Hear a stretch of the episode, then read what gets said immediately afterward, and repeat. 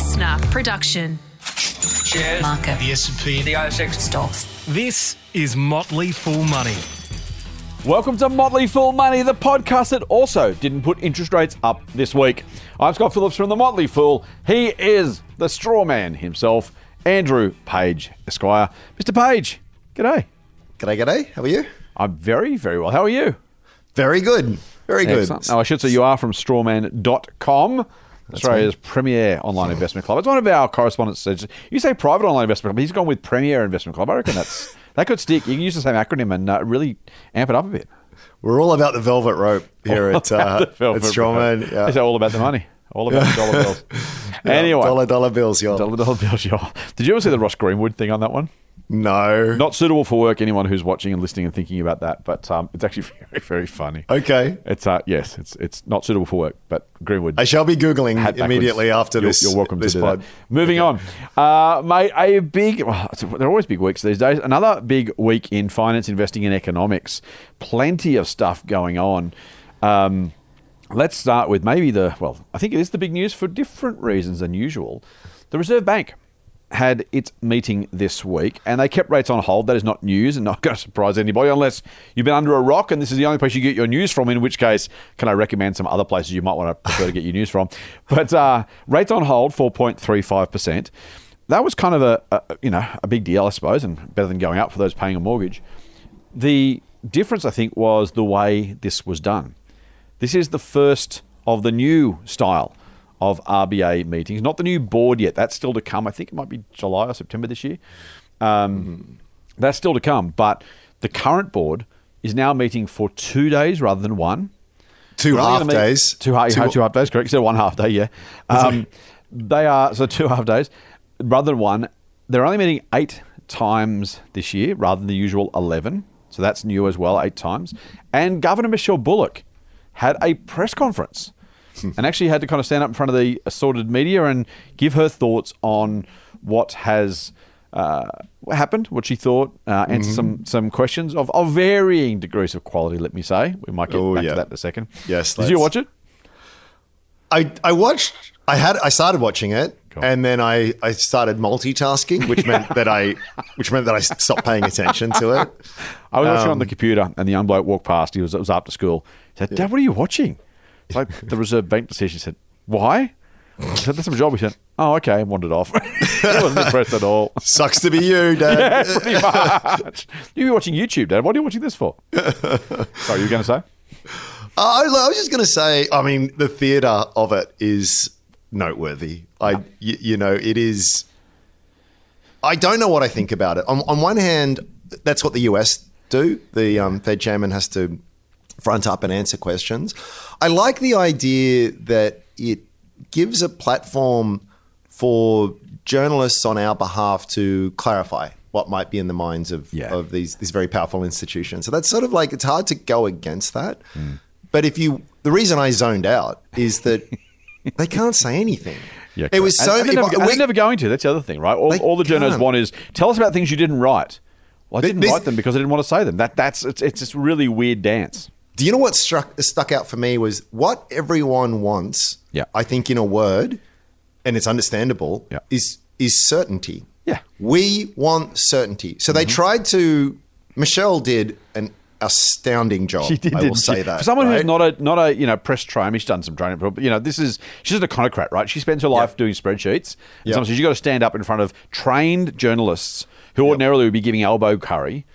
Yep. And, and, and you know answer their question like man that's freaky in the first place. But go on, she did a very And they lo- they wanted the gotchas. They wanted the can you rule in or rule out? It's just like oh God, seriously, is this the st-? yes? This, this is the state of journalism in this country, and and um, uh, yeah, but and it's understandable, right? So what are you going to do? What are you going to do? So I was um, actually on Channel Seven the other night, Yeah. and um, shout out to to Angie Cox here. She's she's a legend, and um, she's she's a fan of the podcast too, which, Oh, which is how it all happened. Okay, So okay. special shout out to Ange. And, Nice. um, so we had a great chat. And and anyway, my, my the point that I I was sort of making was that the this melts my brain a little bit. Mm, Is that the one of the important uh, tools that the RBA has is the jawbone. We've we've spoken about this before. Yep, yep. And and this is the idea that the what central bankers say is almost as important as the actual policy settings themselves. Yes, particularly about So- the future. They get to kind of say, "Well, we might have to do this," or "We were thinking Yep. about that." It's, it's all the stuff they didn't quite do or might do in the future if we don't take the if we if we don't get the message right. One day we'll do a drinking. The next, the next, the next time. It's probably a bit early in the day, but the next, the next time it's on, we'll do a drinking game. And every time she says, "On the other hand," um, we have to take a drink, right? We'll be, we'll be under the table within like five minutes. Correct. Because everyone's like, what can you do? Is this going to happen? Is that not going to happen? Now, let's say, um, um, um, this is going to sound conspiratorial. It's not. But let's say that they're in, behind closed doors, they're thinking, actually, I think inflation is, you know, it's still a bit higher than what we like, but it's trending in the right direction. We're comfortable with that. Unemployment is still really low. You know, I think we're in a good position to maybe start cutting rates in the near future. She can't say that though, because if she says that, it, as soon as that is said, it is taken as as read, and it's as if it as if it was already cut. Uh, Exhibit A, Philip Lowe saying that rates. Well, again, he was taken a little bit out of context to be uh, fair to Phil, but Yeah, you know, correct, um, uh, what people heard was rates aren't going anywhere for 2024. So what did people do? People acted as if that was fact, and then were upset when it happens. what? I I don't even reckon they did, mate. No, I don't. I, I've never heard someone who said I wasn't going to buy a house, but I did because the RBA said rate to be lower for another year. I, I think this is all. I honestly think this is all after the fact, where it's like now it hurts, and that bad man said it wouldn't hurt this much. I don't. I don't. I, I don't reckon. uh, may- Maybe fourteen people in the country did something specifically because Phil said it'd be staying low. I reckon everyone's gone.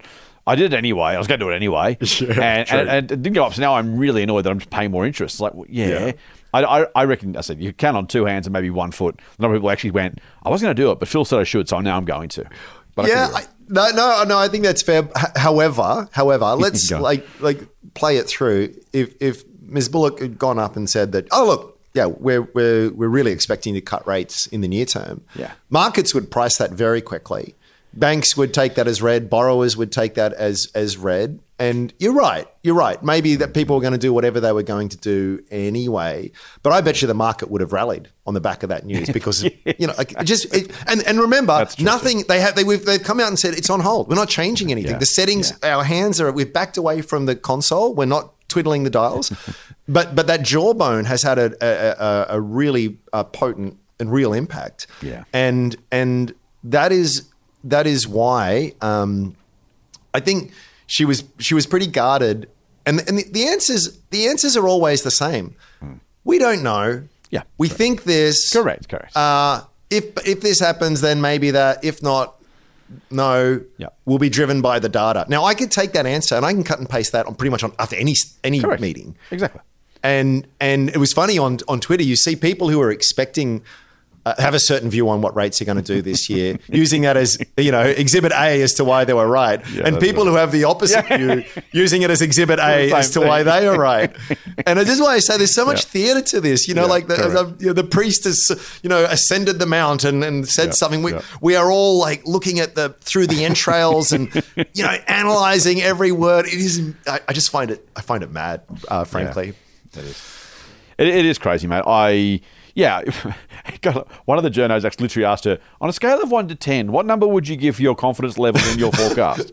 Uh, and, five. and well, that, that, that was the great thing about it. Michelle Ball's gone. Well, it's a mid-range forecast, so five. That's the point. Yeah, You know, which, which, which is a yeah, a perfectly yeah, perfect econocrat's answer. Which you know, it was it was it was supposed to be this kind of you know, you're not giving me a yes or no, but maybe if I ask you for a scale, you'll do. it. It's like no, no. Michelle Bullock's all over this one. She knows what what the you know the, the the midpoint of the forecast is the 50th percentile. That's why it's the midpoint. That's Yeah. easy, you know.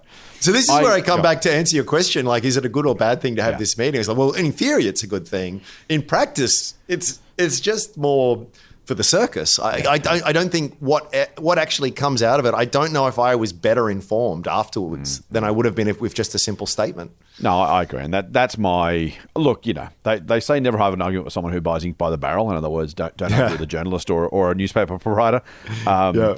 And you know, the media want their want to be able to ask the questions, and you know, they were all there and got so oh, I'm so and so from this outlet, so I was there and doing my thing, and that's that's fine. And you know, Mm-hmm. there's some good people there doing doing asking questions on behalf of their audience, but the simple reality is the RBA has said what they're going to say. There is no need for it.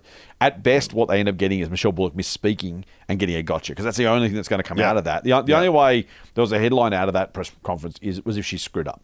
Yep. And so basically, it was a, it's it's not it's not about more color or more flavor or more anything else. It's just if I ask you enough questions, if I do it often enough, can I finally get a gotcha at some point?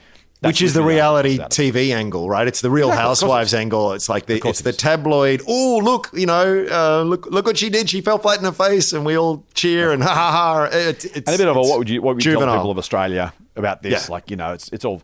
I, I will say give, I'm going to give myself a wrap, actually because you know we like confirmation bias. You said Absolutely. The two, the two best questions by length of the straight were by two people I've had on the Good Oil podcast. Oh, so I'm going to give them them a wrap and give myself a wrap for good judgment because I've already had them on. They've been uh, their episodes have aired. Michael Pascoe and Jenny Duke asked, asked excellent questions. I thought they Oh. were in terms of you know the implications of it. And this was the the difference is uh, you know you, you want to say well what, you know what, do you, what did you really think? Well, I've told you what I really think. It's in the, it's in the numbers. If you're going to ask questions for clarity, if you want more information, then you say either this is effectively this wasn't in the numbers or wasn't in the data. What does it say about this thing? What does that mean for this thing? Uh, and Jenny Duke and Michael Pascoe both asked really, really good questions. So give them. So what were the questions? I, am trying to remember Jenny's actually. Michael Pascoe's was about full employment. Okay. And his, his, his point was. Oh, that was you excellent. Article, you wrote an article about it subsequently, but he basically, yeah, he was the guy, by the way, who asked Phil Lowe if we're in a technical per capita recession. Uh, Ah. At National Press Club, again, the best question at the National Press Club. Yeah, uh, there's there's something to be said for for grey hair. Um, Pascoe's a, a gun. We are in, by the way, very, very quick aside, we are in big trouble when a lot of these veterans retire. Uh, I don't know if the new Yeah. co so apologies, apologies to the younger financial journalists out there, but you know the likes of Ross Gittins and Pascoe and etc. when yes. when they when they uh, get the gold watch and and, and retire, I feel as though we're going to be much less informed as a nation. I- I will say so. The New Daily as a as a as a what's a newspaper, whatever it is, news site these days, uh, owned by the superannuation funds, and so it gets a lot of grief about being this lefty union backed thing, whatever, whatever, whatever. I have very little time and interest in that, as you know. Um, but it's got people like Pascoe who's just writing a column basically because he wants to. Yeah. I'm sure, I'm sure he's getting paid for it. I'm sure he likes getting paid for it. But Pascoe could happily just say on the sunset, but he's got something to say and he's got Mm. some value. Alan Kohler is doing the same. Some of his best stuff has been on Yeah. the New Daily as well. It's, a, it's just a platform. You know, Yep. we'll, we'll pay you. We'll pay you if they pay him a week. I'm sure they do it for nothing. Um, you know, to, to write your to write a column, which is insightful and thoughtful, and as a result of your X years of of experience, and it's just really good. I, I, I share your concern, actually, mate. Just as a quick tangent about those veterans who are potentially at some point, well, officially will leave. I'm still not sure Ross Gittins is an immortal. I'm holding on to that one, like Warren Buffett. That's- Yeah. They're in my uh, immortals list. Yeah, but uh, such, I'm such a fanboy. By the Oh, way, you got to yeah, get you got to get him on the pod. He's he's outstanding. I, I, I just quietly. Been trying? knows, if anyone gets in touch with Ross, please do for me because I've sent him an email. I've got absolute donuts. So if you if you do uh, if you do know Ross, please uh, please uh, send him my way. Um, yeah, no, it's a it- yeah. You're right. I I I guess once upon a time, Pascoe and Gittins and Kohler were the Young Turks. So maybe maybe we shouldn't be too worried. Ho- hopefully there'll be someone coming up. And Yeah. um, actually, in some, so just quickly, Ross Gittins on the seventh. So it was this Wednesday, just gone.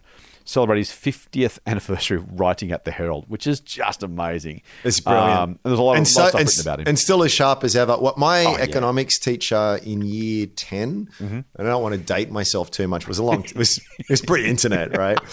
But we had to.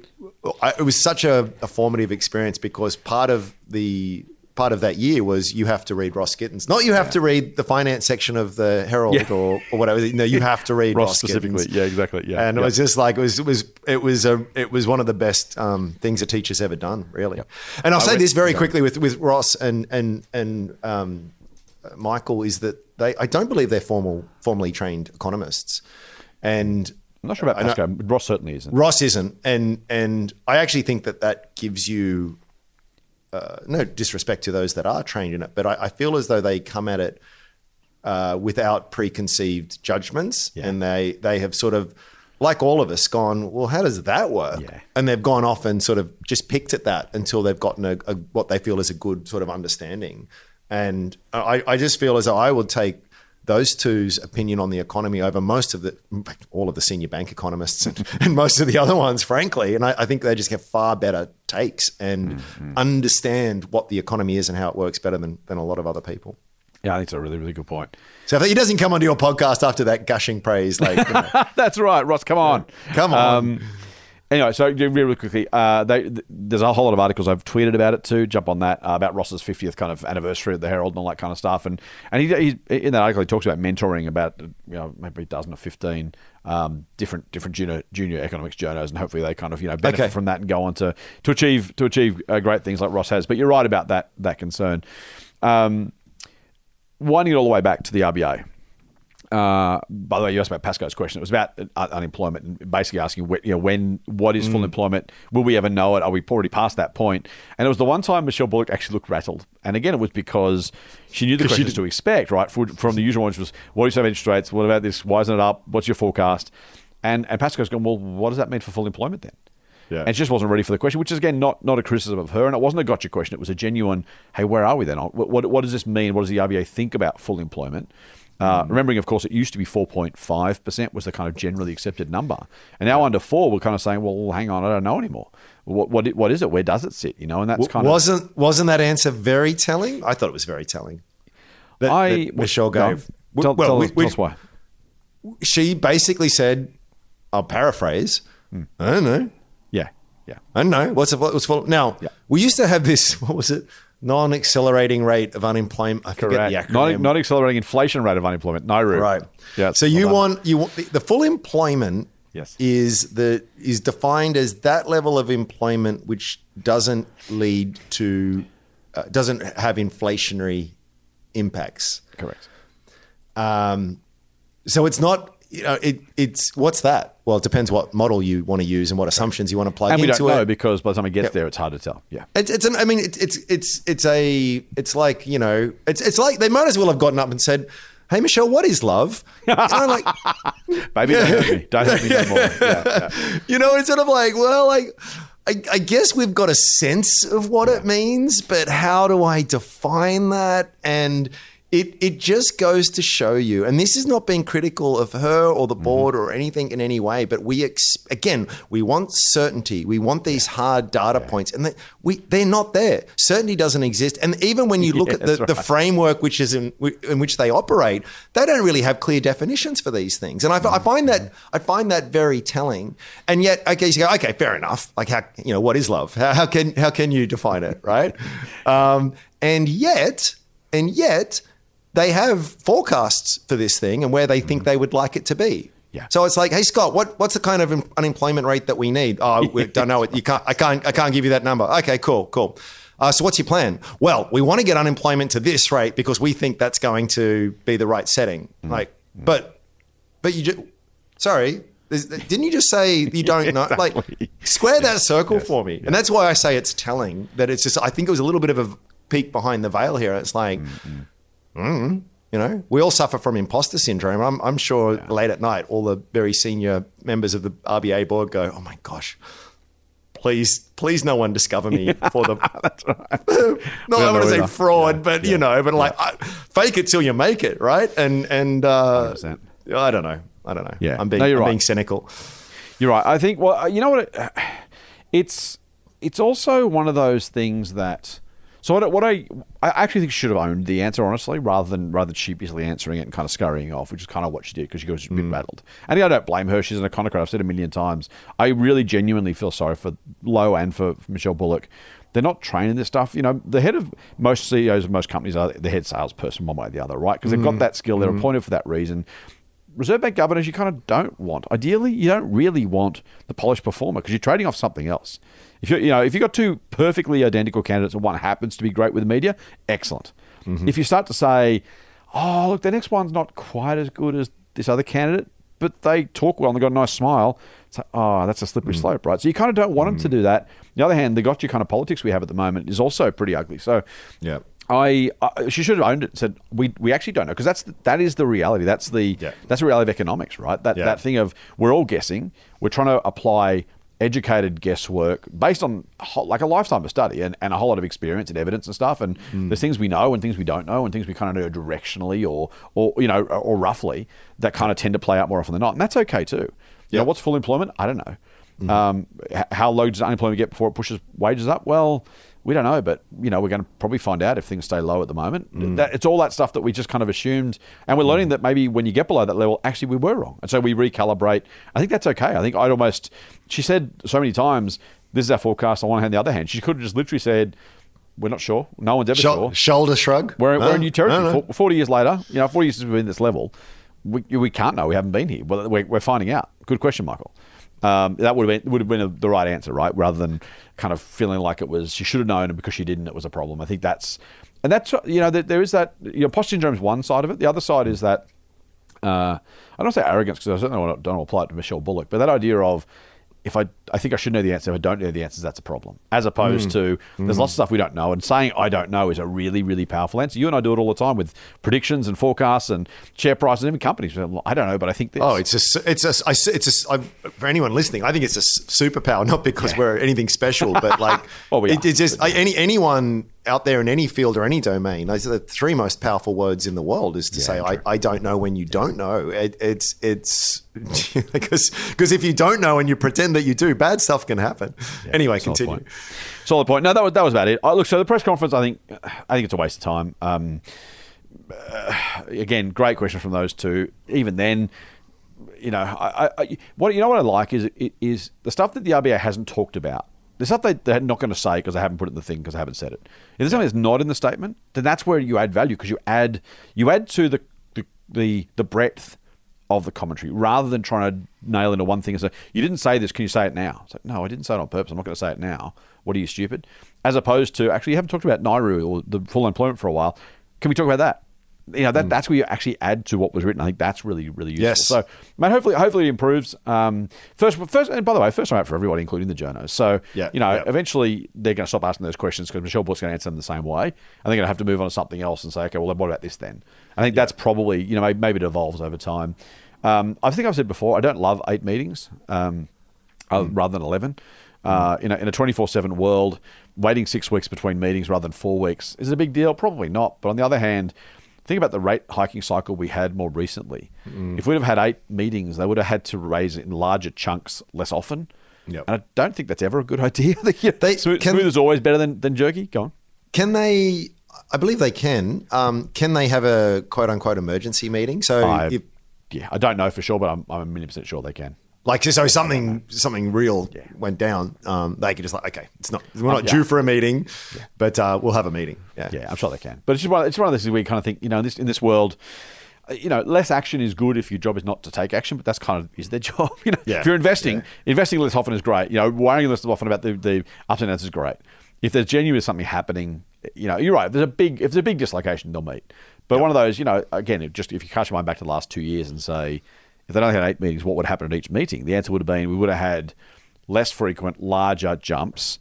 And I don't know, the impact on consumer confidence, business confidence in both directions on that one is like, you know, each meeting now becomes like maybe it's going to be half a percent rather than a quarter. It's it just it just changes dynamics. So I'd rather do it more often. I don't mind the two day meeting. Um, I don't know what happens inside that room. Uh, Michelle Bullock said there was more time for, for conversation, but she would say that because the treasurer said he wanted it, so she did it. So what else do you say?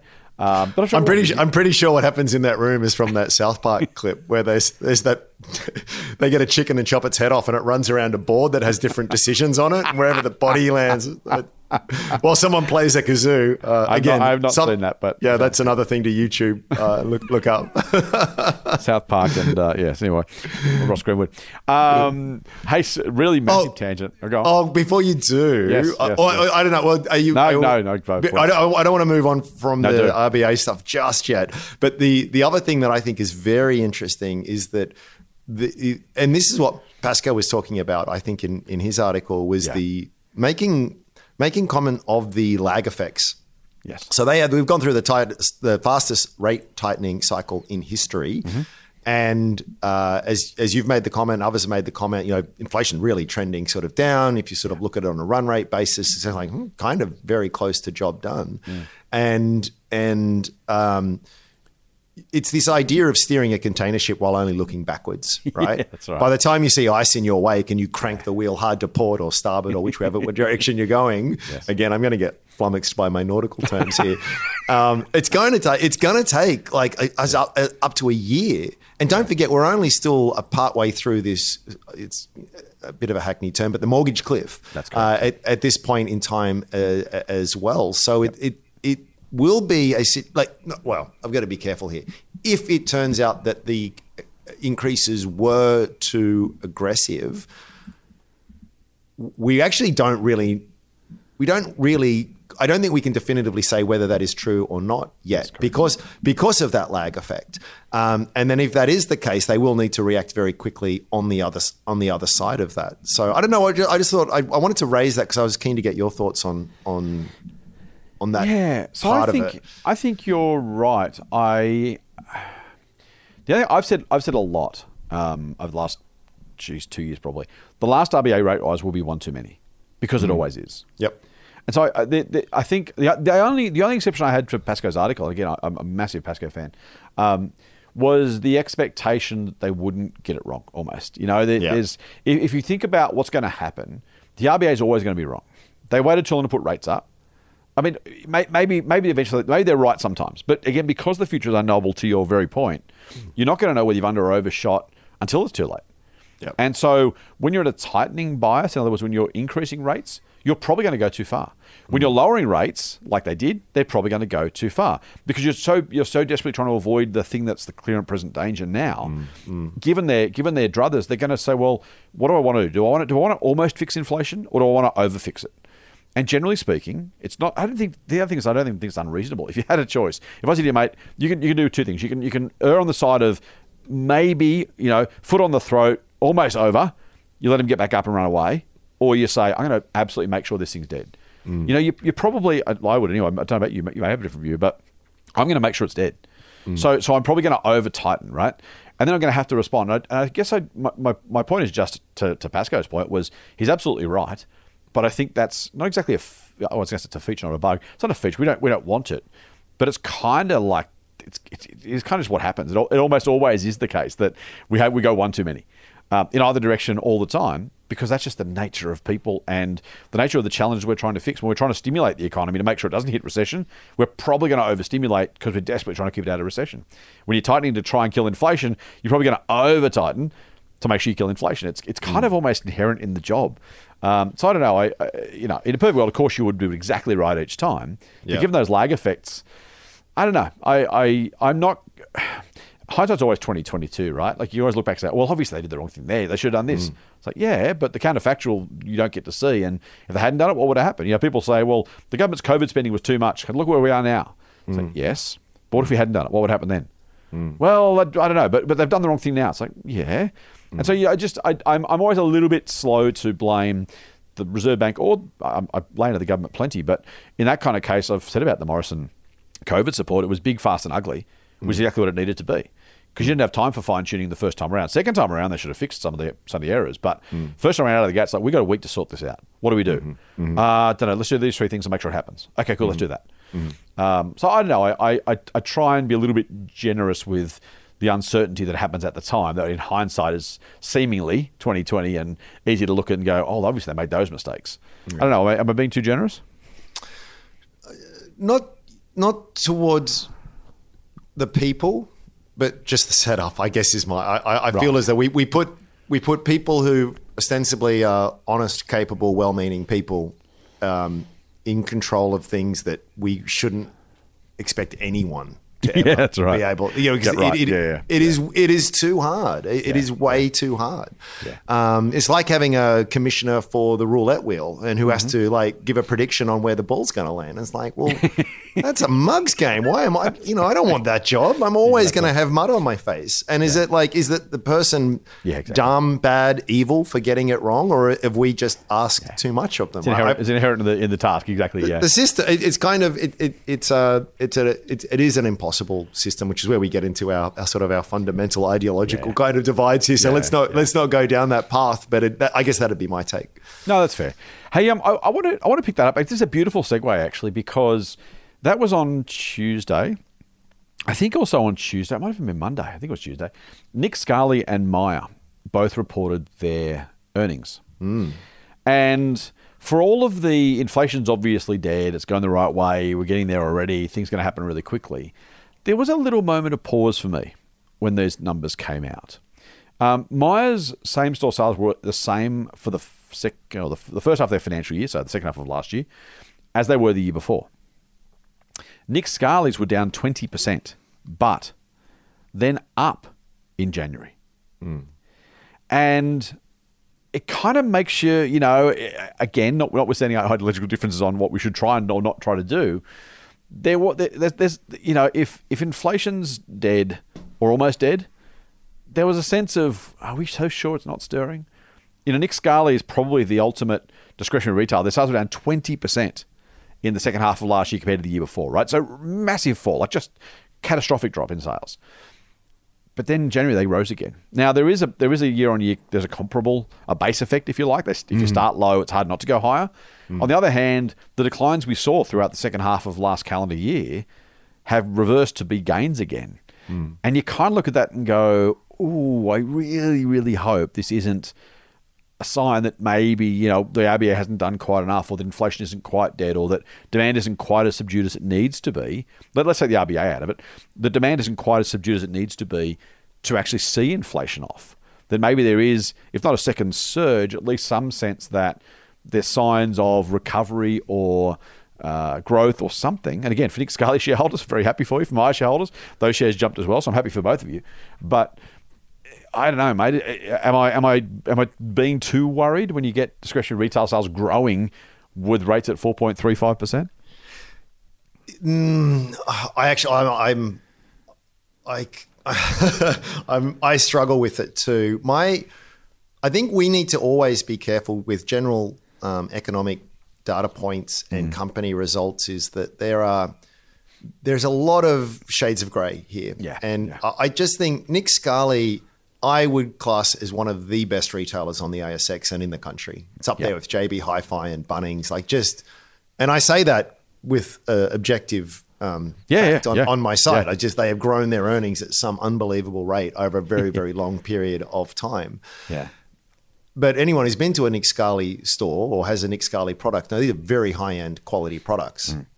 You know, it's not for the uber rich, but it's you know, it's not fantastic Mm, right. furniture. You know, they and that's not have a going fantastic furniture. You, you, I think as a retailer, you need to know your niche, Mm. and so the kind of people who are buying the custom made leather couch, Mm. um, uh, I would suspect are more able to be resilient in the face of economic uncertainty. Um, and so I think I, I what are we when what do we interpret from these results? I think we can make an interpretation on the client set that a Nick Scali would have, but we must be careful not to extend that to the to the entire economy. You know, so oh, sales are up twenty percent. Like, well, yeah, I'm I'm pretty sure the the bottom forty percent um, socioeconomic group are not buying Yes, the yes, new yes. leather couch. I'm sure they are have probably not probably doing it as tough as they have ever done. Um, so that that that it's that bifurcation kind of idea that I have with the economy is you've got to be careful with this stuff. I, I noticed the other day too in some of the big European and, and US luxury brands are just on fire, like they're just doing so incredibly well. Um, and again, that's because there's there is the haves and the haves nots, and and they they are very different markets and economies. So I guess that's the nuance that I would would would sort of say. The interesting thing is between Nick and Myers is that they're both at a PE of ten. Yeah, I the share, you know, Nick Scali has grown its per share earnings from 21 cents in 2015 to $1.25 last, last year. Uh, Myers has gone from 12 cents to 9 cents over that period, you Yeah. know. Uh, one one is uh, a really well run company. The other's experiencing very difficult structural changes and, and maybe poor historical decision making. And Yeah, and exactly. so um, I, it, that's the thing that surprises me is that you know it, with investors out there with the luxury of choice. And if you want to go to retail, it's like, well, people are actually saying that no, they're both worth the same relative to relative to their earnings. Like, I don't know which money where my money would go if I had to choose between those two. That's all Yeah, I'm saying. I think that's right. I want to go back to your first point, if I can, mate, because I've I've seen that response before. Obviously, it's the boomers. You know, boomers going to boom. Someone said on Twitter, which is all very nice and funny. And no, I don't know. I just, I, I, I just, I, I'm so over the generation war stuff. It's just it drives me a little bit nuts. Anyway, um, except so, so I, I hear that. Except that sales were down twenty percent last year. And and then now they're growing again. And, ju- ju- and maybe it is maybe maybe Scali's washed out all of the um, all of the, the the X's and the Z's and whatever comes after that, the double A's and ABs and ACs if you're a concert goer. Um, uh, you know, maybe that gets washed out. Maybe maybe that's all that's left, and so then they're growing from that base for that reason. But it just struck me that there is there is growth. You know, if, if we said, well, Scali's isn't down at all because it's all boomers, okay, fair enough. If they'd sailed through with no sales decline last year, we'd be like, yeah, of course. But there was a like one in one dollar and five of sales disappeared, which shows they are exposed meaningfully, I think, to economic circumstances, hmm. and that's why I don't know that we can apply that view of well, obviously the sales are growing because they've got boomer cum- customers who aren't impacted by rates. Because if that was true, it wouldn't have happened. excuse me, there wouldn't have been a sales decline last year. So I, I, that's why I'm that's why I'm just a little bit I'm, I'm a little bit nervous. Probably to, I, I'm watchful. I'm mindful that there's something going on here. Something has changed between the end of last year and the beginning of this calendar year, and I don't know what that is yet. But I, but I, I, I am, you know, the part of me that the part of me that hopes. I don't want I don't want rates to go up, and and maybe rates have already gone up too far to, to your and Pascoe's point. But if inflation doesn't come down, if it has kind of got a second wind, there might still be more work to do this year. I, I don't think we should assume necessarily that the game is over, the race is won, and um, cue George Bush and mission accomplished on the on the on the aircraft carrier. Um, we want to be a little bit careful with that. I think. I, I, maybe again, maybe I'm just being too too too nervous, but just yeah, it's interesting. I mean, look, look this is the this is uh, the you you can take two people can take the same data point and have the exact opposite interpretation, which is which I always find um, interesting and noteworthy, right? But but there's I, I feel as though if you're a Nick Scali shareholder, um, none of this is really new. If you've ever held shares for any meaningful period of time, this happened all the time. Maybe not to the same kind of magnitude, but they have big swings in their sales. Um, there there is a natural variability that is there, and and it's not always predicated on, uh, you know. Very serious macro concerns. It's, th- th- It just is, you know. That my Yeah, my yeah. my four holiday homes, the leather couches are in good condition. you know, until they're not, exactly. and then I'll replace them, Exactly. or, or whatever whatever it is that that people do. There. Yeah, yeah. Um, can I just say just quietly too? The, the, one of the Nick Nick Squ- Scalia, uh, they they talk about sales orders separately from revenues, All right. and uh, and it's because they they you go in, you look at the the samples that are out there and say I want that kind of couch, but I want this kind of fabric on it or whatever it is. They they they build to order. In other words, they don't have a bunch of inventory sitting around. Which I think is a really Yeah. cool business model. Yeah, it's right? model, isn't it? Yeah. It's like, and that's why you say I'm buying this couch. It's it's a reasonably expensive couch. I don't just I don't just whip round to the loading dock and, and drive home with it. like it'll it'll be delivered in six weeks because they're going to make it for you. Um, and and most people will be happy to wait for that. But it also means just from an inventory management um, standpoint, it's a gives them a it gives them a lot more um, flex in their business model. Because imagine in that period where sales did drop twenty percent, they had they'd invested all this money in making couches that no one ultimately ended up needing, or fashions change, or you know, it's just it's 100%. just So good, I? I love that model. I just love that model. I think Yeah, it's smart. yeah. But they are they are they are grade A retailers. Yeah, correct. All right, let's let's go move on from there, mate. Um, to something else that's been huge news this week is the workplace reform bill. That at the time of recording, we're recording this on Thursday morning, the eighth of Feb. So give us some uh, give us some slack if we're getting this wrong. Um, they haven't yet been proposed or been put to Parliament, and there's a lot of things going on in the background. So there's the same job, same pay stuff. Uh, there's the right to disconnect, which is kind of that something worth interesting. There's the uh, the right of a casual to request, and unless an employer's got a good reason not to, to be made permanent, to be put on the full time roster rather than be a casual.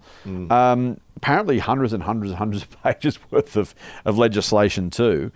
And the usual, the usual arguments, mate. Unions say this is necessary and important and worthwhile. The employers say it's costly and bureaucratic and unnecessary. Um, uh, hard to, a little bit hard to argue this one without having a philosophical, ideological perspective because it does Yes. start with what do people deserve, what do businesses deserve, what's good for competition, what's good for people, employees. It, it's it's it's messy. Um, all that said, we'll throw it at you and say, what do you make of it? What's how, how do you feel about what's going on? Ah, It, you, it, it is so tricky, right? I think a good analog here is maybe the NDIS, right? Like, is it It's a whole other thing, yeah. Is it? No, let's not go too far down the rabbit Yeah. hole. But is it a good idea for there to be um, uh, support for for that part of the community. I think, yeah, absolutely. There, like, I, I'm very fa- much in favour of it, and yet at the same time, I can say the execution and implementation and framework is an absolute nightmare. I know you've tweeted about that recently. Oh, mate, it's just a bang on the money. Debacle, yeah. Abs- I mean, it, show me the incentive, I'll show you the outcome. And the incentives are so misaligned with what the end goal should be. And, I, and the reason I raise that is that I ideologically, and I, it's hard not to sort of comment on this without revealing Yeah. a bit of your ideology. But I mean, I, I think a lot of these things, when you look at it, you think, well, yeah, I you know maybe em- employees do have the right not to be called up at nine o'clock at night from an overbearing uh, boss. You Hmm. Yes, know, yeah, I, yeah. I think that's pretty reasonable, uh, and and but at the same time, is the way that implemented all that do is just make it much more costly, much more bureaucratic, Right, much more. yes. You know, we're all worried about productivity. This does not help productivity, and and and and, and the cynic in me goes, the reality is is that they're just workarounds. So, so I technically can't do this, but I tell you what, look, mate, if you want this job. I need you to be able. I need you to be uh, pick up the phone. Now, if you don't want to do that, that's cool. yeah, yeah. That's cool, but you're not getting the job. And so what do you what do you do? You go, no, no, no. It's now in a, in a market where where the, the, the pendulum is swung in favor of, of workers, Mm-hmm. and and there's a million jobs that you can choose from. Mm-hmm. You know, maybe maybe you've got a bit of a say. But in a situation where the uh, the employment market is tight and you don't have much choice, it's like, well, what are you going to do? So it's sort of like so now we we're basically nothing changes except for the employer having this hassle to sort of deal with now and things getting clogged up in the court. So I, I, can actually see. I can see the the desire and in a lot of cases the need for it, Yeah. but I can also I, my worry is that the imp, well-intentioned politicians can can make things worse by implementing it in a poor fashion. I guess is where I stand, and I, I'm not saying they will implement it in a poor fashion, but that I think is a very real risk, and it can be very counterproductive to the goals. That's the bit I really struggle with, mate, because I, I think uh, as much as we a difference of opinion would be really helpful here because we'd argue with each other or, or discuss differently.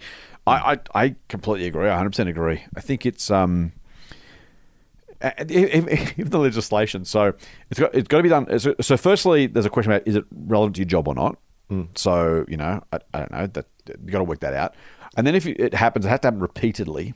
Then if it happens repeatedly, you have to discuss it with your boss 1st And then if your boss doesn't do it, then you can take it to the Fair Work Commission. And the Fair Work Commission can then tell your boss to stop doing that. Mm-hmm. And then if that doesn't work, then the Fair Work Commission can fine the company. Yep. And that's, I, I think your point is right. This is, it's, it's Oh, just really- very ju- sorry, just very quickly. Please. And by the way, if that is half, even halfway along that process, you are never getting a raise, right? Right. You are, you are, It's over. Yeah. you are over. Yep. You are over. And so you might have a moral victory in in the courts, Correct. but your career at that institution is done. Correct. And, and so, yeah, exactly. And, and by the time you get to that point anyway, the whole thing's probably so toxic. Yes. Uh, you know, it, there, there's the difference between a prohibition. You may not roster anyone on, on Sunday without paying them time and a half. That's not a negotiation. That's just, it, it- you know, in the award, whatever it is, right? That, that's the rule. That's the rule. So that's what you have to do. Yep. When it's like, well, it might be job related and it has to be repeated, and then what's repeated and how frequently is okay. And by the time you get, as you say, by the time you get to that point, it's done. Now, I, on one hand, you know, there's, there's two ways to look at it. You say, well, hang on, so the boss gets away with it because the employee's not going to complain because their career's screwed. So that's not that's not good. True, but how else do you enforce it in a way that makes sense? If you're in a unionized workforce with a really regimented role, that can be written into enterprise bargaining agreements or something where it's like, you know, if you have a clerical class A position and you work for less than $45,000 a year, your boss may not contact you more than twice.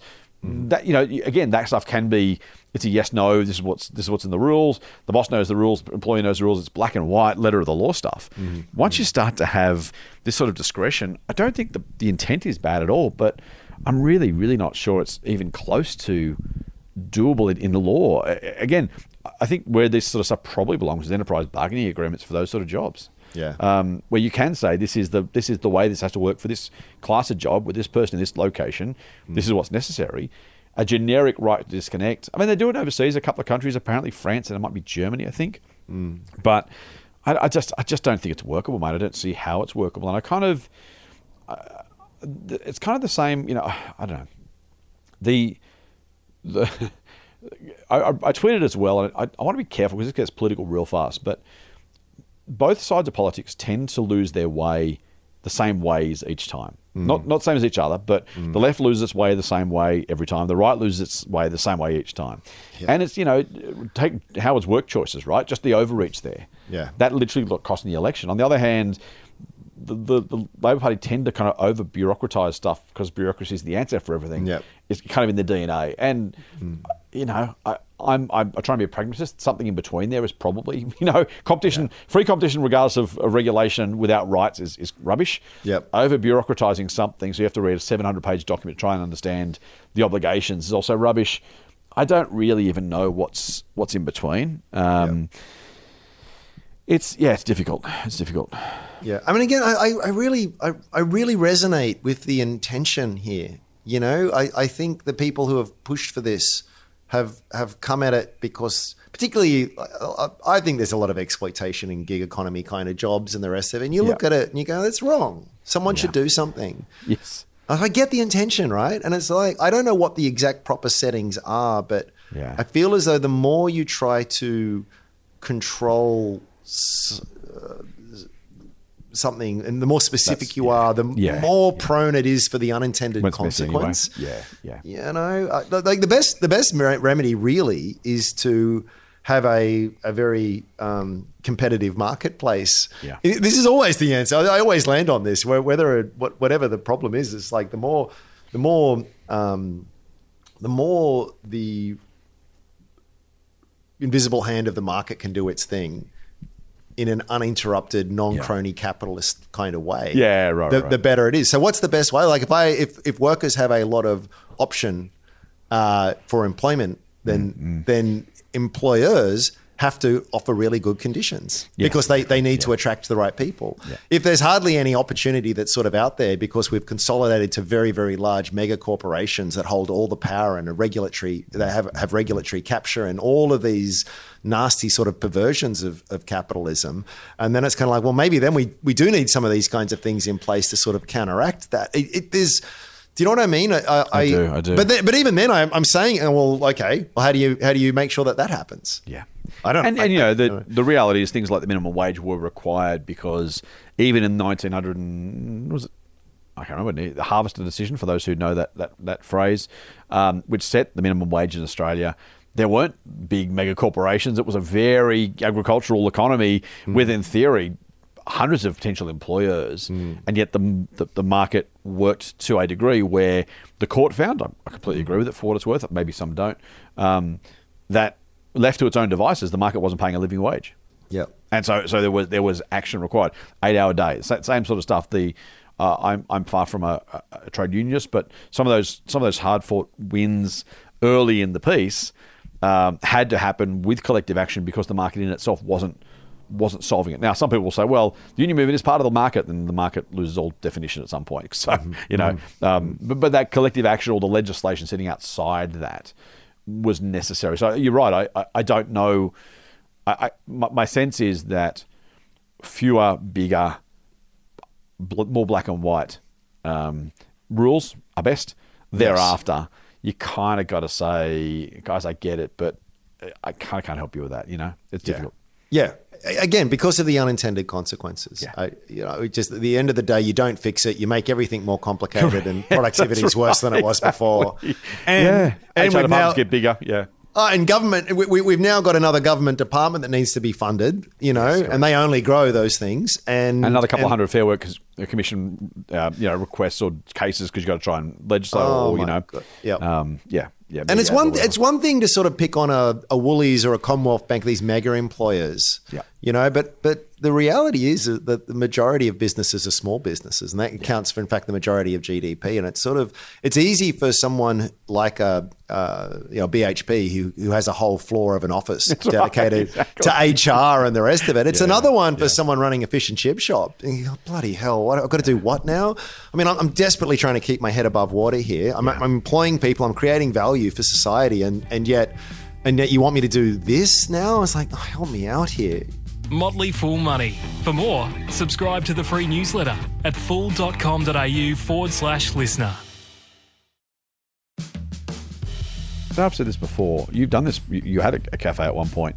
I can't imagine if I, I'm not going to do it, but if I was going to start a cafe tomorrow, between the the planning regulations, when I can be open and closed, the workplace health and safety, the mm. food standards, the mm. I, Oh, I can't so imagine hard. trying to get my head around the number of things I would have to know and do just to open the door on day one, and then trying That's to keep across every change to everything over time. And again, those rules are there for reasonable. I'm not saying they should go away necessarily, but it, you know, it is a really it's a massive impediment to innovation and, and new businesses because the guys who are already there know it. The ones who are kind of starting, it's like the number of hoops I've got to jump through. I'm just not going to do it. I'll, I'll, just, I'll, just, I'll not bother. You know, and um, again, I'm not saying they should go away. We need food standards, and we need workplace health and safety, and we need, you know, th- Yep. there's there's appropriate rules for these things. But I, just the number of them must be just mind-boggling, absolutely mind-boggling. I, I, I, hmm, I, I, I'm going to say something, and then you know, tomorrow I think no, it's completely wrong. So I'm, I'm, I'm shooting a bit from the hip here, but I do wonder if it is better to have post post fact punitive measures rather than um, trying to prevent them from happening. Usually, in most things, you'd say prevention is better than cure. Yeah, yeah. But if, if I wonder if what the solution is, at least in character, is you say, look, largely, largely do what you like, but if you are found to have you know broken these sort of guidelines, then there are very serious impacts. So now I don't need to sort of send. Uh, you know, I don't have to have these huge bureaucracies and regulatory apparatus to to sort of monitor and try and catch everything before it happens. But if it does happen, you're going to jail or you're suffering a big fine or your business is going to be, you know, bankrupted or something. That, that, that is a very powerful incentive to do the right thing. And I don't need anyone looking over my shoulder from day to day. Um, but if, and I, and I, and maybe I, it's easier for me to get away with things, Yeah. but, but if I am caught, I am toast. Um, you have any As long as those things, as long as those things can be understood in advance. Yeah, you know, you, yeah. not the gotcha rules where it's like there was eighty five different rules. I, I missed the seventy first because I just didn't know Sure. it existed or whatever, and so all of a sudden now I'm, you know, I'm in the drink. But Yes. you're right. I think there is. it's- Speaking of getting in trouble, you know what? The term I really hate is wage theft. Oh, yeah. Not because not because I don't think not because I think it's wrong to, to to thieve wages. Of course it is, but we apply it to things where and take some of those big companies with like you know eighty five different awards that they've got, and someone's on the wrong award or they've entered the wrong permutation of data in the system. Now, if it's done deliberately and specifically to try and make money for the for the employer, then that's absolutely wage theft. Mm-hmm. If it's just you know what we just screwed up. That's not wage theft. It's just Yeah. just underpayment, right? And I think when, when we try and make these terms so incendiary and so you know clickbaity and reality TV-ish, to use your term from earlier, it just it just makes it makes a huge huge difference. And I think that's it's something to be just really thought about carefully. Um, Can I read you something? yes. I I um I've been reading Poor Charlie's Almanac recently, which is the book of kind of some Charlie Munger speeches. And Oh, I need to reread that. Yeah, what a It great is book. just it is just brilliant. I he talks about misery in one of his one of his talks, Mm-hmm. which sounds which sounds badly enough and it, bad enough, and it kind of is. But he basically talks about the fact that you kind of you can't solve for everything. If you do solve for everything, then you can actually create some, to your point before, unintended consequences. So I'm just going to read this um, this piece. I don't necessarily agree with it entirely, but I can't find myself disagreeing with it. And I guess you've got to come down on one side or the other. But here, here it is. This quote: "Take the workers' comp. It's a, it's a know, example. You'll work. You'll work on it. Take the workers' compensation system in California. Stress is real, and its misery can be real. So you want to compensate people for their stress in the workplace. It seems like a noble thing to do." But the trouble with such a compensation practice is that it's practically impossible to delete huge cheating. And once you reward cheating, you get crooked lawyers, crooked doctors, crooked unions, etc., participating in referral schemes. You get a total miasma of disastrous behavior. And the behavior makes all the people doing it worse as they do it. So you were trying to help civilization, but what you did was create enormous damage net.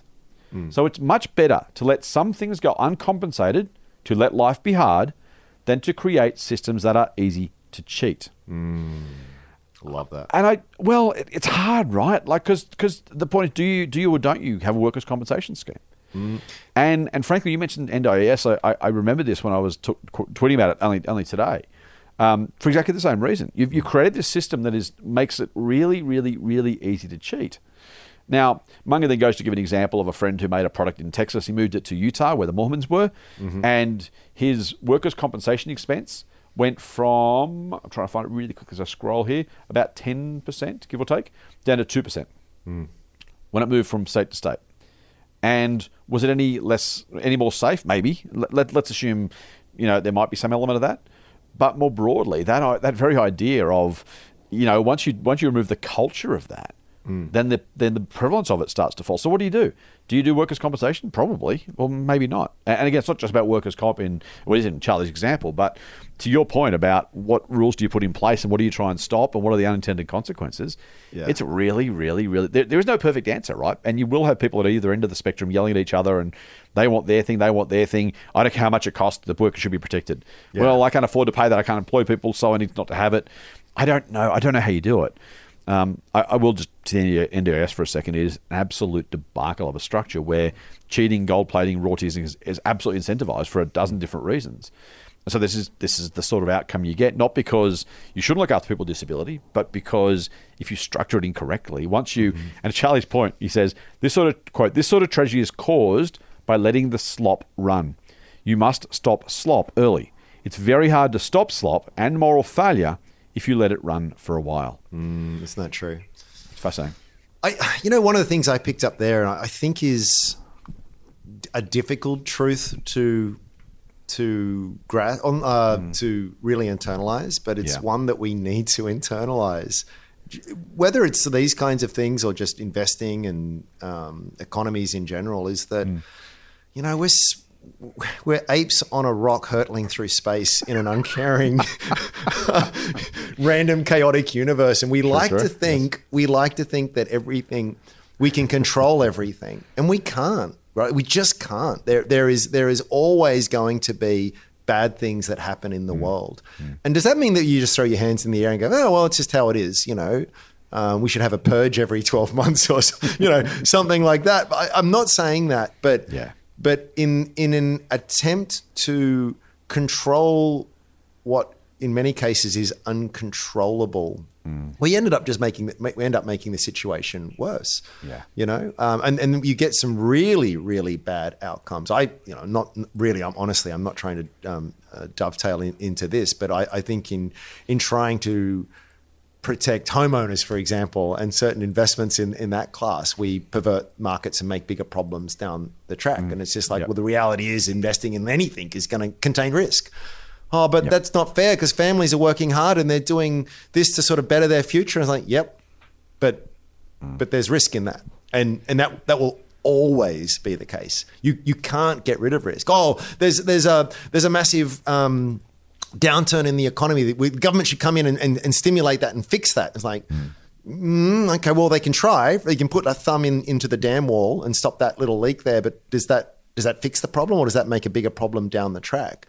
And I I just feel as though I guess I'll I'll, I'll make this more about the the investment side of things. Is that we need to really just understand that um, poo happens to use the appropriate language, and it just does, and it, and it always will, and it always will, and and that's the reality of it. And so plan accordingly, plan accordingly, because you won't always be bailed out. You can't always be bailed out. You can't legislate to protect things that nothing bad will ever happen to you, because things will, and it and you know what, life is unfair. The economy is brutally unfair. Systems that we have of all kinds of uh, uh, you know uh, unfairness sort of built into them and let's strive to make it better but understanding that that we we will never get rid of all the wrinkles like that you know am, i being am i being too No, I think- I think- Reasonable. well, I, you, again, you want to have slightly different uh, ideological perspectives on, on how much involvement and what's you know what, what's worth doing, not worth doing, and, and what side effects you're prepared to accept. But but it's the right question, right? It's absolutely the right question of you know if. Too, too much too much medicine can kill a patient as, as Yes. much as not enough, right? There, there is Yep. a, there is a there there is a balance to be found. Uh, you and I may never agree on what exactly that balance is, but conceptually, we're both in agreement that you need to be very very careful about those unintended consequences. 'cause They can 100%. be really ugly. mate we're dealing with stuff today in 2024 that you can trace the origins back to the gfc Yes. and, Yeah, and you correct. can Yeah, trace exactly. that Yes. back to the tech Yes. tech wreck of early 2000 Yep. uh, and you can trace that back to some of the uh, stimulatory efforts that came out of the mid 90s recession they're like Mm-hmm. you know as as they say, history is just one damn thing after another. Yeah. And uh, you know, it's it, it, these things are always bailouts and all of this stuff are always done at least with the veneer of of wanting to do the right thing. it's just funny that it's the it's the the uh, mega rich bankers that get that get bailed out. But anyway, that's that's a whole other kettle of fish. But it, there is, I I get pretty firm on the view that. I'm with. Speaking of Charlie, I'm very much with mm. Charlie that you know mm. cap, capitalism without failure is like Christianity without hell. You you you kind of have to have it, right? Oh, that's really brutal and unfair, and people could lose their jobs and their businesses. Like, yeah, but what, what's the what's the alternative, right? We we the, the the the threat of failure really sharpens the mind. You know, really makes makes people focus on the downside, not just the upside. Will there be misery and suffering? Yeah, there will be as a consequence of that. But as, as a as a society, I think we are better served. We are more robust. And here's the other reality: is like we'll try and fix it because you can't. Because by trying to fix it, you just create a much, much, much bigger problem down the track and much, much, much more pain. So it's sort of that, that's why I'm sort of saying we have to acknowledge that there are just some really nasty things that can happen in life and business and, and markets, and and an attempt to fix them can only can usually in time make it a lot worse. And you know the rise of populism and all kinds of really nasty things happen in the wake of that. And I, I think we're, we're living through very interesting times as a consequence of these things. Yeah. Yeah, that, that's right. That's right. I, I and look, uh, only for the sake of completeness, I agree with the risks. I think, I think they can be ameliorated with sensible, proactive, responsible government, and, and I think probably, you know, the, the the story of the last 30, 40 years can be rewritten differently with different actions taken at different times. Yes, partly with the benefit of hindsight, partly, frankly, just with the benefit of common sense. Uh, when when populist politics and other things take over, or hard decisions are ducked, um, you know, there, there's a there's a range of. I won't go any further. It doesn't matter. But there, there's there, there's a range of uh, outcomes, pressures, actions. Uh, and those things in combination can, as you say, magnify things or ameliorate things. You just got to be careful you choose the right one, otherwise they can get can get meaningfully out of control. Yep. Uh, you will you will desperately want to say right now that you know the property market in Australia is part of that that story, right? The idea of that solving solving affordability by throwing more money at it every time, Yeah. just makes the fire bigger rather than smaller. And it's Yeah. not it's not that people shouldn't be able to afford homes. It's just working out how to manage that. Yeah, a benevolent dictator makes different decisions, Mm-hmm. and different policy tools are more effective in the hands of, of such a such a person, as opposed to people with other incentives. To speak of Charlie, um, Yeah. you know, if, if, uh, always always follow the money, uh, or, or just the broad incentives, not necessarily even monetary, but the, the broad incentives absolutely matter.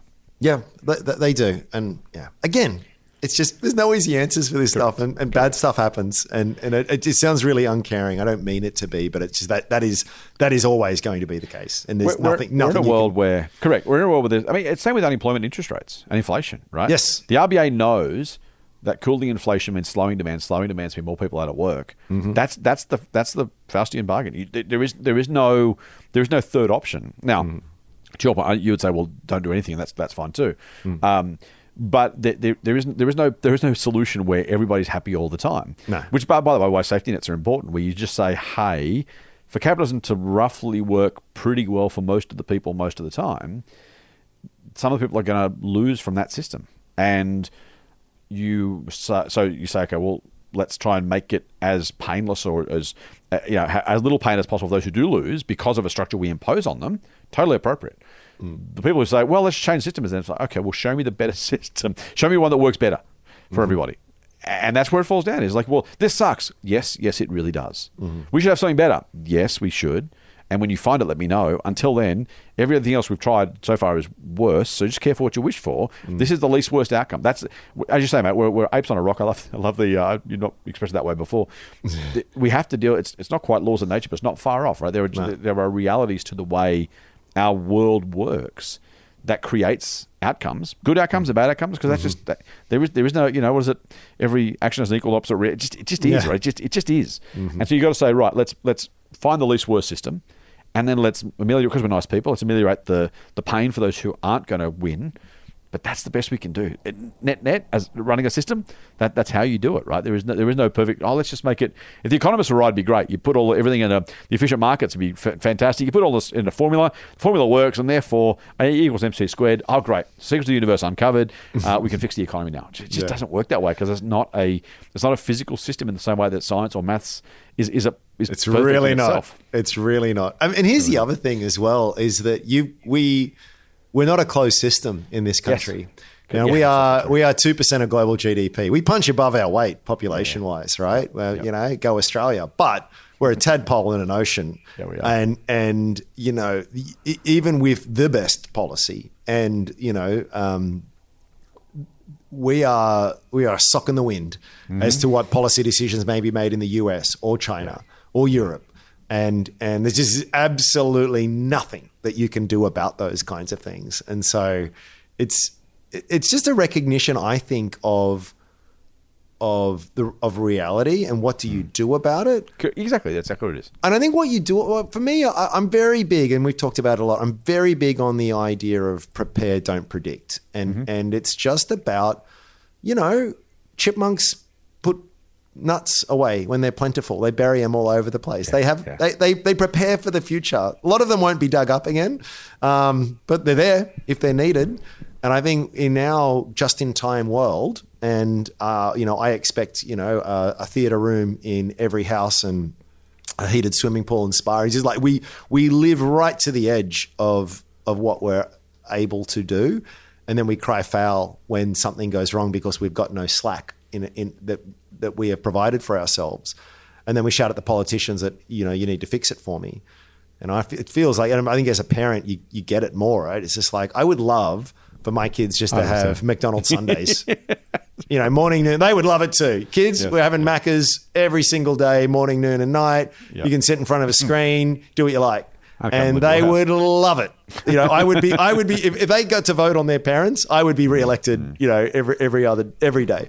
Um, I'm probably not doing those kids any favors by doing it. You- They're just like, well, there's just consequences. Like, you just, it, it's it, life isn't like that. You know, that's really unfair. Like, yep. That's the crushing reality that dawns on you as as you uh, as you age, and uh, Yeah, exactly. the, the weight of the world crushes your spirit and your will to live. and you and uh, uh, yeah, maybe this is just my middle aged angst and, and midlife crisis, uh, sort of speaking, but it's sort of like it's just how it is. Yeah, exactly. Mate, we're going we're going long, um, but I'm gonna I'm gonna keep you for another ten minutes because uh, the other thing we need to cover this week is the competition review done by Allan Fels, Oh yes, um, which is a massive topic. and We're not going to do it anyway. 10 minutes, justice, mate, okay. spending another hour on it. But um, uh, so the most fascinating thing for me so far on this one is the ACTU. We all know that's the Australian Council of Trade Unions. Asked the former ACCC chair Allan Fels to do an inquiry into competition in Australia and price gouging in particular. Uh, so you okay? The union wants it. Fels does it. Okay, so you kind of imagine they released the report on Wednesday, Thursday morning, and the first full-throated support was from David Littleproud, the Nationals leader. That was not on my 2024 bingo card. Uh, it is, it is, it is a hell of a thing when uh, when the Speaking of Littleproud right? Oh, When the unions and, unions and Littleproud are in the same in the same uh, in the same story. So that was that was interesting. And what what really sucks, and I you and I both do some work with the media. Some really good people in the media. We've talked about that. Um, there's a lot of unfortunate uh, headline grabbing with the phrase price gouging appearing a lot, Mm-hmm. and it's notable that Fels almost never says price gouging. Yeah. Um, and you know, he says other people are overcharging, so the media grab it. You want a headline: Woolworths overcharging or Qantas price gouging, whatever you want to go with it. Um, but but so I, I kind of look and went, oh, I just I'm so kind of sick of it. What I did do though was I, I kind of went, well, actually, I want to see what Fels actually says. And I'm just going to read a couple of these things, mate, and get some general thoughts. It's a lot. There's a lot of stuff in that massive report. We're not going to do it justice. We can do a whole podcast on it, so not do it justice. So, um, what I so a couple, the least the least useful, in my opinion, is his first recommendation, where he says establish a national competition and prices commission, which has a standing review of the market and examines the reasons behind high prices. And he says it wouldn't replace the ACCC, it would take some pressure off the regulator. Uh, without a so what, without a this is what it's going to do, without a you know really so wheat's expensive uh, or there's not enough competition in airlines. I don't really. It, it may function to put some pressure on politicians to make some changes to competition law or something else. So there might be kind of a, a tangential benefit. This is that's not the one I, I loved. No. Um, I- that- just that's the point we were just making there, right? Exactly. Well, in, well intentioned, but it just like gun sometimes prices of wheat is just going to go up, and there's not like uh you know someone twiddling their evil moustache there behind it all. It's a consequence of very real supply demand dynamics in a, in a market in a, in a global and and you know ruthless market at that. And, So- and by the way, if you ask a former regulator what you should do, you're probably going to get regulators the as the answer. Yes. But for all for all of that, I actually really loved almost all of the rest of it. So. I- I'll, I'll get. I'll, I'll read each one and get your thoughts. Uh, next one was strengthen competition law. So this is fascinating. So he wants to strengthen the competition law by boosting the provisions of the merger test to stop more potentially anti-competitive mergers. He wants to reverse the onus of proof in merger cases so that the merged entities have to prove it's good rather than the ACCC having to, having to prove it's bad. yes, like that. Introducing a law that means big businesses found to have breached competition law can be broken up. And revive the national competition policy the government is currently preparing, as well as shortening the competition provisions, which are currently about 20,000 words long. That sounds pretty good to me. yeah, yeah. Happy with all that, or got issues? I mean, I, I I very very strongly believe that the antidote to high prices is more competition. um, very fundamentally, I really believe that. Um, Yeah. I- and where you get the more market power you have, the more you you trend hmm. to a monopoly status, the more potential there is for gouging and Yes. and, and unscrupulous behavior. Yes. The trouble I have, the hesitation I have is where you draw the line. It's it's very mm-hmm. tricky. So let's look at Bezos, right, um, and Amazon. I mean, have they created value for the world? Well, yeah, I can hmm. get something delivered in a day, and probably very uh, less than that, very uh, in the not too distant future. And I pay hardly any prices for that. Uh, I, I don't pay a very high price for that. It's like I think I think all of us are better off be, because of that. And you think, well, that's that is a consequence of very very large scale. And you think, okay, but if if if we now look around and go, oh, you've got too much power, we're going to break you up. It's like, okay, that seems good, but then there are there are going to be costs to that at the same time. So I, I'm, I'm again, I'm speaking intentionally out of two sides of my mouth here because I, I I don't know where that philosophically I, I'm with you, right? But I don't know where you draw you draw the line. Um, uh, So I will Yeah. say quickly, mate. In this in this piece, he's not saying we should break up dominant players. He's saying you break them up if they're found to breach competition law.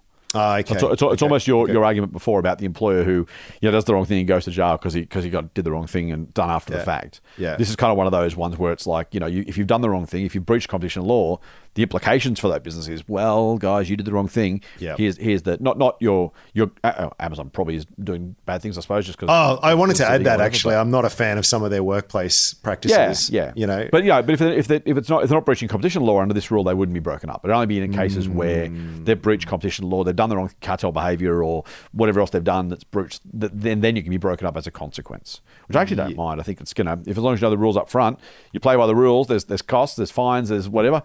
Uh, breakup seems like a not unreasonable antidote to a deliberate breach of the law. Yeah, yeah, that's that's fair. I mean, I, I, I feel as though if, if you or I were the only two board members of Amazon, right, Mm. and our job is very very specifically to maximize shareholder wealth, Yeah. um, and you you look at your business and the competitive advantages you have, you say, you know, we should we should pull that we, we should use our market power. Why wouldn't we use our market Yes. power? That what what is the point of being the king if you if you don't get the privileges of being the king at the same time? So it's sort of like we can do this. We've almost got a duty in a certain way to do it. But that's again, that's not breaking the law, though, right? That's, that's what Right. I'm saying. There's a difference between using market power and breaking the law. That's mm. I, I'm I'm I'm a very hard line. I, I'm okay with anyone using their market power up to the point at which time it contravenes a law. Ye- well, you still got to set the line though. Where, where's the where's the line? And there's, there's correct. so it, yeah.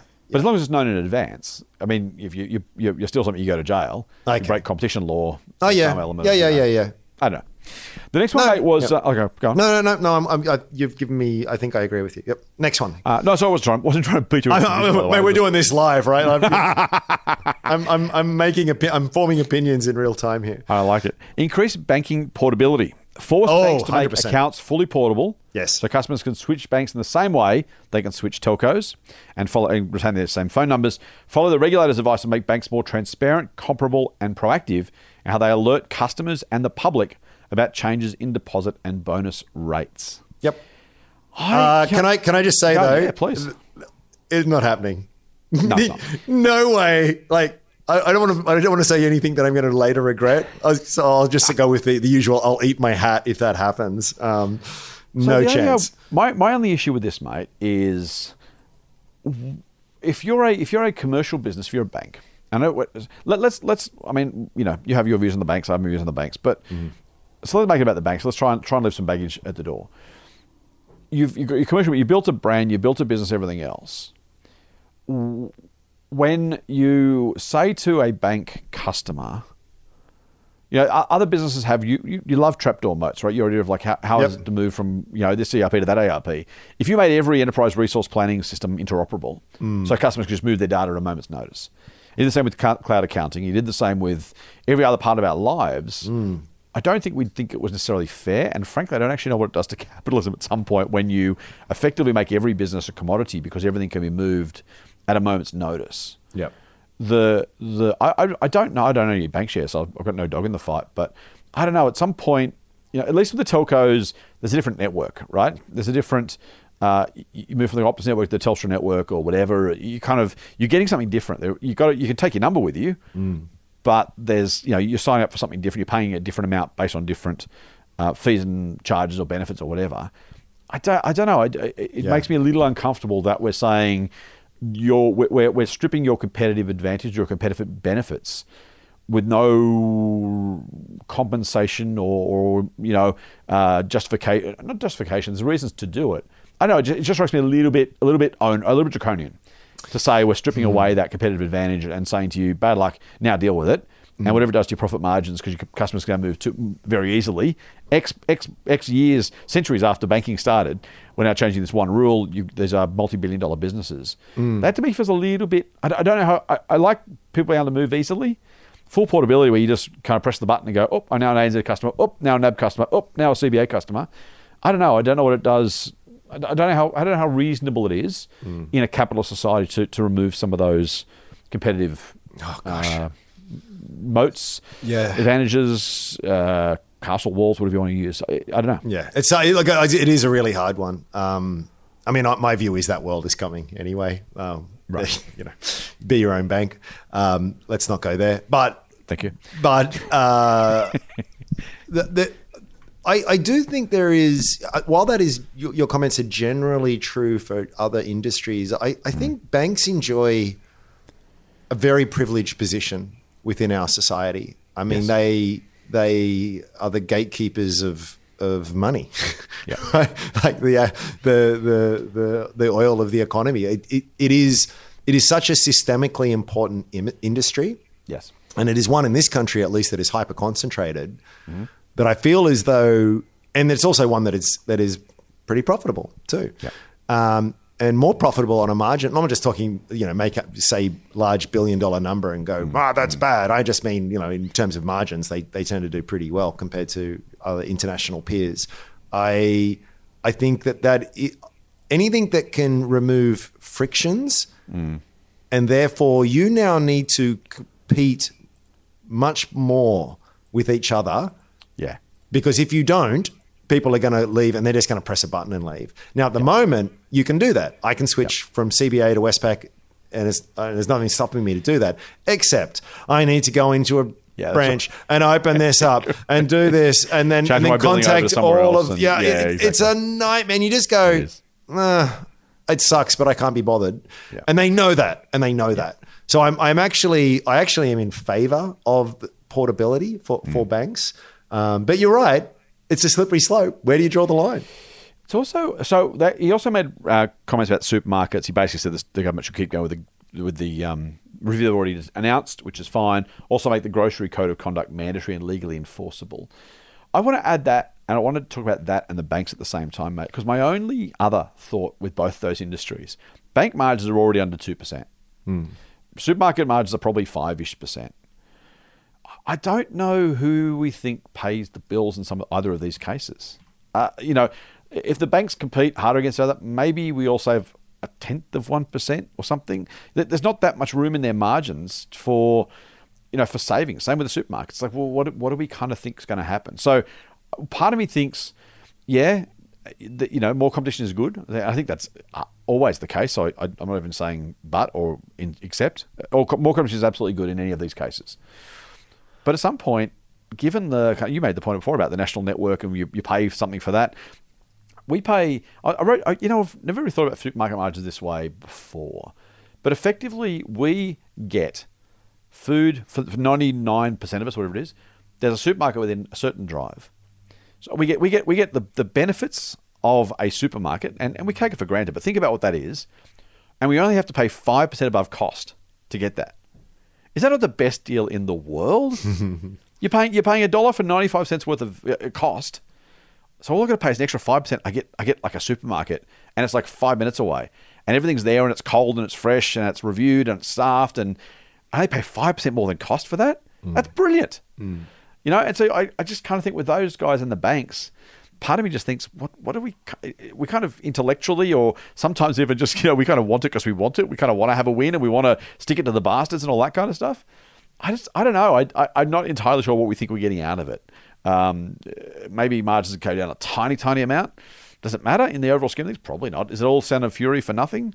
I don't know. I'm not sure. It's not too close, mate. Are all the things we can, and we'll get to energy in a second. For all the other things we can look at, is there is there is how big how big is the is the is the pot at the end of the rainbow? I don't know. It's massive. Yeah, it's a degree. It's a question of degrees. Mean, Yeah. you know, like, and these are the thing with, with fund managers know this very well, right? So Mm. what they they'll go and say, yeah, well, it's only a two percent fee. You know, "Oh, that's that's hardly egregious. Like, Yeah. well, except it kind of is, given that when you're managing, you know, five hundred yes. billion dollars, you you, Yeah, you. Mm-hmm. you cover your costs and then some, and and to such a significant degree. So it's sort of, I I, I absolutely get your point, and I and Mm. I, I think you're right, but it is it is about setting the framework in place that ensures that competition will do its thing the most efficient way kind of possible. So is it gr- you know th- these aren't ex- like ultra uh, obscene levels of um, uh, you know taking advantage of of whatever market power you have.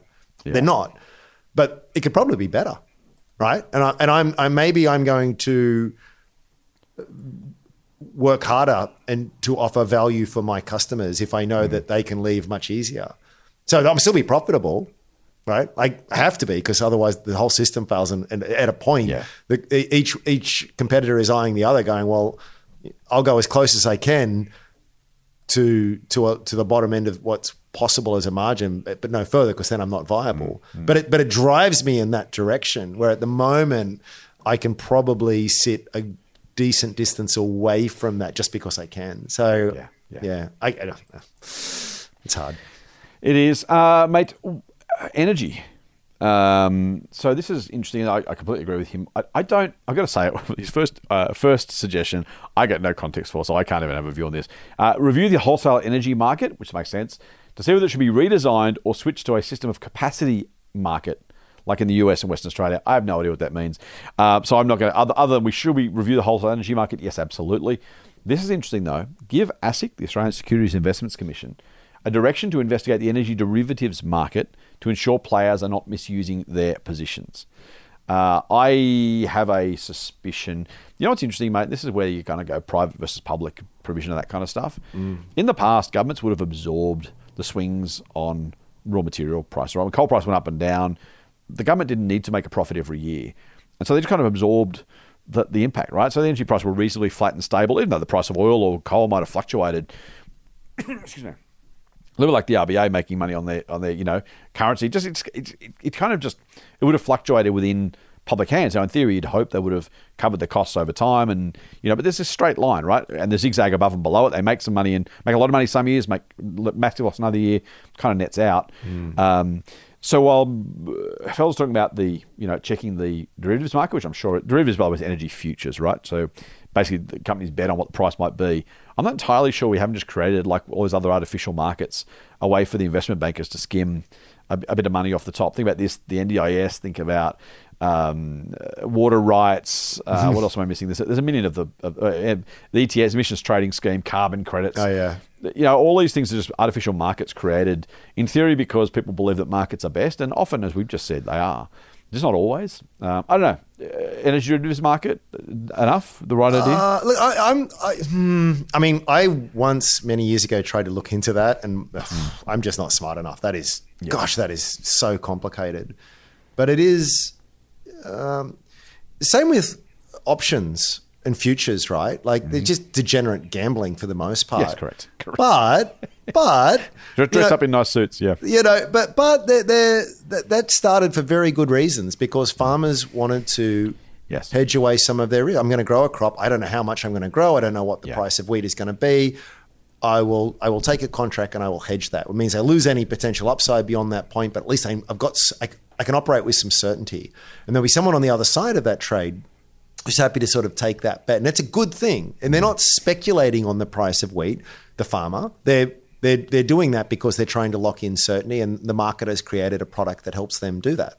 And and I think I'm actually very open to that. I think people who use those contracts are doing so for very sensible reasons. Um, and I think that's probably the same when you uh, look at a retailer who has to deal with a lot of fluctuations in in demand and supply and all of this stuff. It's like we're not we're not gambling here. We're trying to very sensibly hedge our exposure and give the business a little bit of certainty. Um, but but there's a big spectrum of of that very sort of reasonable standpoint through to no, I'm just taking a punt because I can and I'm on a trading desk and I'm going to try and make some money. Um, Where's the line drawn? I don't know. I don't know. Same thing. Yeah. Same thing. Um, let's try and get these other other th- ones pretty quickly. Um, stop paying more for electric vehicles. I don't know. This feels like a bit of a um, a sop to the kind of cool kids, but apparently there's a restriction on parallel importation of electric vehicles, and apparently we might be able to buy them ten grand cheaper if we uh, if we didn't do that, and it benefit the environment. I, I don't really know the context of that one. Seems like if it's unnecessary, it's unnecessary. I assume there might be reasons to ban parallel importation of EVs, but I don't know what it would be. Yeah. I'll take I'll take Fels' word on I, that one. I, don't- yeah, I don't. I don't know enough about it. Yeah. Um, keep a close eye on early childhood education and care. Give the competition regulator the power. This is by another one, another um, artificial market that's been Yes. screwed up.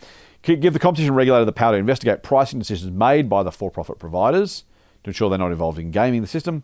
Have the competition regulator continuously review pricing in disability care, disability support, and aged care. Kind of gets the NDIS thing. Um, yeah, I think that's pretty self-explanatory. Yep. Yep.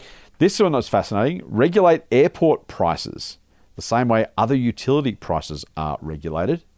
Take advantage of the existing aviation review by removing international and domestic restrictions on competition, reviewing your remaining restrictions under the Treasury led competition policy review. So basically, set, set uh, airport prices and remove any restrictions on other airlines flying to and from Australia and around the country. That's that's big for for the something that comes at the end. We've had massive restrictions on domestic and international uh, airlines for years and years and years. The government basically hands out slots. We had the Qatar Airways thing not long ago. Um, this would take all that away if Fels gets what he wants. Uh, seems pretty reasonable to me. Yeah. Yeah, I, I think so too. Yeah, yeah. Well, I mean, Airports infrastructure is interesting. anything that has a natural monopoly is. I, I'm more for regulation the closer we get to that end of the spectrum. Yep. Be, be, uh, we've said before, it just does not make sense for me to have 12 different companies providing, you know, electricity to my house. I mean, whole, you know, it is in power lines, infrastructure, yeah. because then the, the streets are just covered in wires. It doesn't make sense for us to have four airports next to each other to foster competition. They, they are natural kind of monopolies. And so, yeah, I, I think that, that, that in this instance, it, it's, it seems reasonable. Last one is studying medical specialist fees, which is pretty much all he said. Just do it. Um, I, I assume there's a, an expectation that maybe there's some uh, profiteering or, or collusion in specialist fees. I don't know. I don't know the context there, but that would be probably worth doing, I would assume. Yeah, yeah. Again, I'm just going to make some ill-informed comment. I can't fault the intention, uh, but I don't, I'm not close enough to it to know whether that's a pro, whether there is a, a problem that needs fixing or not. I don't know. But apparently the ACTU and the Nationals agree. So that's uh, that either means they've got it absolutely right or God help all of us. I'm not entirely sure. Yeah, I don't know what that one, means. but, uh, Yeah. there you go, mate. We are we are. This is the longest podcast by a decent margin. We will wrap it up here. Um, Fools, thank you for listening. Thanks for spending a bit of time with us. Uh, hopefully, it was interesting. Uh, there's so much happening this week, and hopefully, we got through a decent chunk of it and uh, gave you some thoughts and some ideas. I haven't published publicised the f- socials for all that occurred to me during the week. So, follow Andrew on Twitter at sage underscore Simeon and at Strawman Invest. Go to strawman.com as well, of course. You can follow me on all of the socials other than Facebook at TMF Scott P. On Facebook, I'm forward slash Scott Phillips Money. Until next week, oh, until Sunday, actually, I should say. You come back Sunday? You know it. Good. Full on. Cheers. The Motley Fool and people appearing in this program may have positions in the companies mentioned. General advice only. Please speak to your financial professional to understand how it may pertain to your situation. Subscribe to the free newsletter at fool.com.au forward slash listener. The Motley Fool operates under Financial Services Licence 400691.